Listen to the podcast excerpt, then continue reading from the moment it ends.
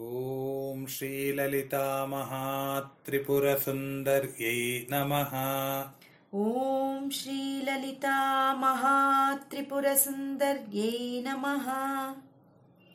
श्रीदुर्गासप्तशती श्रीदुर्गा सप्तशती चतुर्थोऽध्यायः। चतुर्थोऽध्यायः। ॐ नमश्चण्डिकायै ॐ नमश्चण्डिकायै। ऋषिरुवाच। ऋषिरुवाच।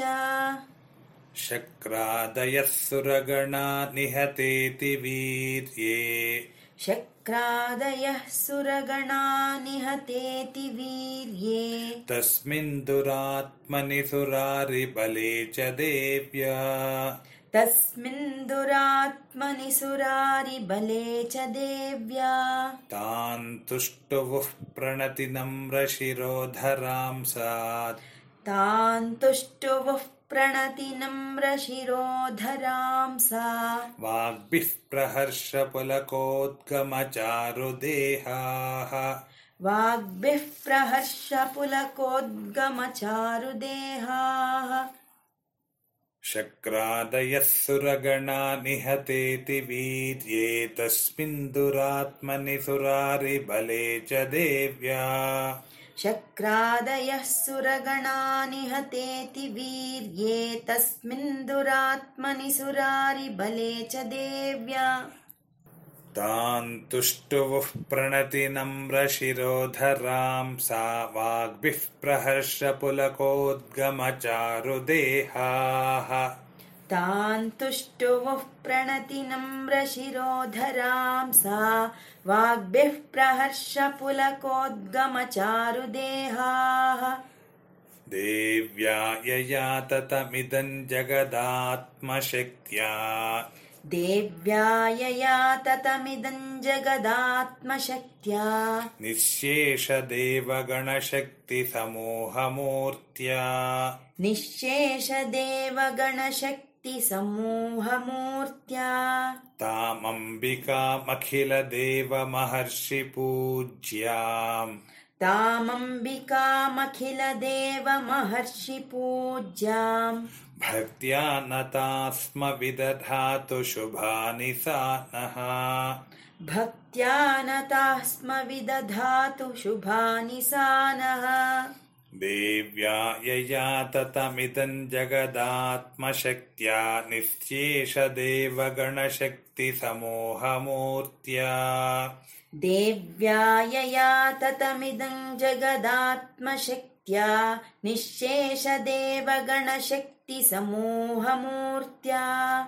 तामम्बिकामखिलदेवमहर्षिपूज्यां भक्त्या नता स्म विदधातु शुभानि सा नः तामम्बिकामखिलदेवमहर्षिपूज्यां भक्त्या नथा स्म विदधातु शुभानि सा नः यस्याः प्रभावमतुलं भगवाननन्तो। यस्याः प्रभावमतुलं भगवाननन्तो ब्रह्मा हरश्च न हि वक्तुमलं बलं च। ब्रह्माहरश्च न हि वक्तुमलं बलं च। सा चण्डिकाखिलजगत्परिपालनाय। सा चण्डिकाखिलजगत्परिपालनाय। नाशाय चाशुभभयस्य मतिं करोतु। नाशाय चाशुभभयस्य मतिं करोतु यस्याः प्रभावमतुलं भगवाननन्तो ब्रह्मा हरश्च न हि वक्तुमलं बलं च।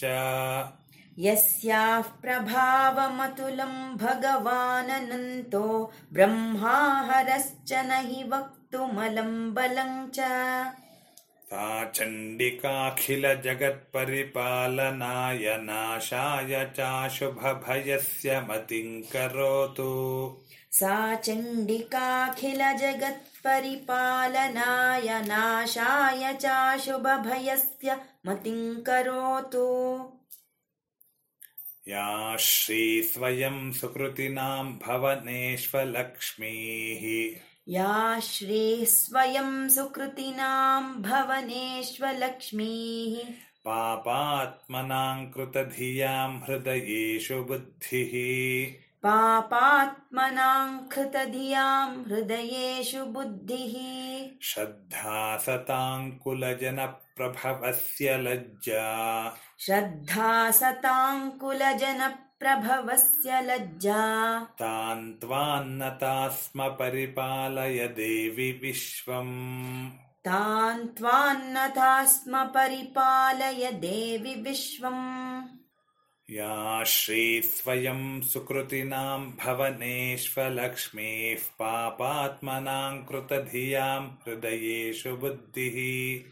या श्रीस्वयं सुकृतिनां भवनेष्वलक्ष्मीः पापात्मनां कृतधियां हृदयेषु बुद्धिः श्रद्धा सताङ्कुलजनप्रभवस्य लज्जा तान् त्वान्नता स्म परिपालय देवि विश्वम् श्रद्धा सताङ्कुलजनप्रभवस्य लज्जा तान् त्वान्नता स्म परिपालय देवि विश्वम् श्रीजगदम्बार्पणमस्तु। श्रीजगदम्बार्पणमस्तु ಶ್ರೀ ದುರ್ಗಾ ಸಪ್ತಶತಿ ನಾಲ್ಕನೆಯ ಅಧ್ಯಾಯ ಇಂದ್ರಾದಿಗಳ ಸ್ತುತಿ.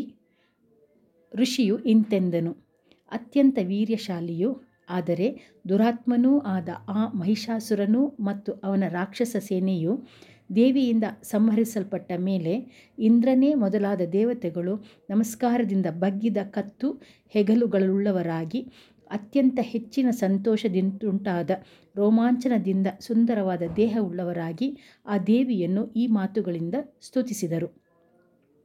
ಎಲ್ಲ ದೇವಗಣಗಳ ಶಕ್ತಿ ಸಮೂಹದ ಮೂರ್ತಿಯಾದ ಯಾವ ದೇವಿಯ ಆತ್ಮಶಕ್ತಿಯಿಂದ ಈ ಜಗತ್ತೆಲ್ಲವೂ ವ್ಯಾಪ್ತವಾಗಿದೆಯೋ, ಅಂತಹ ಸಮಸ್ತ ದೇವ ಮಹರ್ಷಿಗಳಿಗೆ ಪೂಜ್ಯಳಾದ ಅಂಬಿಕೆಯನ್ನು ಭಕ್ತಿಯಿಂದ ನಮಸ್ಕರಿಸುತ್ತೇವೆ.